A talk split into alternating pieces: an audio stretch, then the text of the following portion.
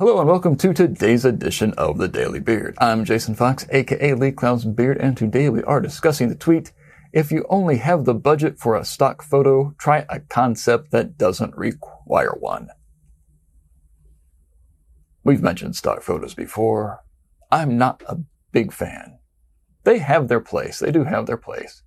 Sometimes you can find a photo that works uh, for you and what you need, and you don't have to go shoot something. I, of course, love to go shoot something because it used to be fun back when we could go places and do things and spend money and produce something unique that only the brand can own.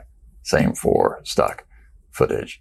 If you only have a budget to use a stock photo and you don't want the same old, same old, try coming up with a concept that does not require a stock photo. Maybe it's headline driven. Yes, I realize it's quite self-serving because I am a writer. Too bad.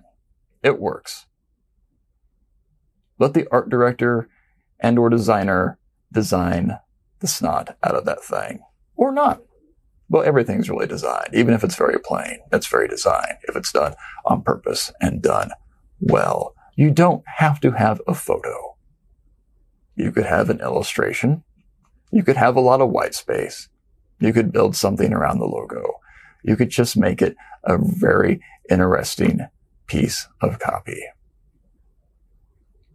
There are a lot of things you can do to not just put in what I call a smiling jackass, a random smiling person who seems very happy to be in the ad, even though they have nothing whatsoever to do with your product.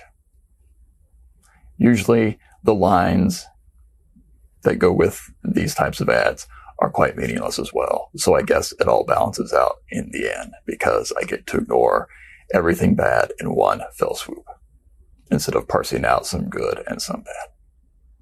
So I appreciate the efficiency in that terribleness. Don't do that today. Instead, go have a good one. I'm Jason Fox. Good day.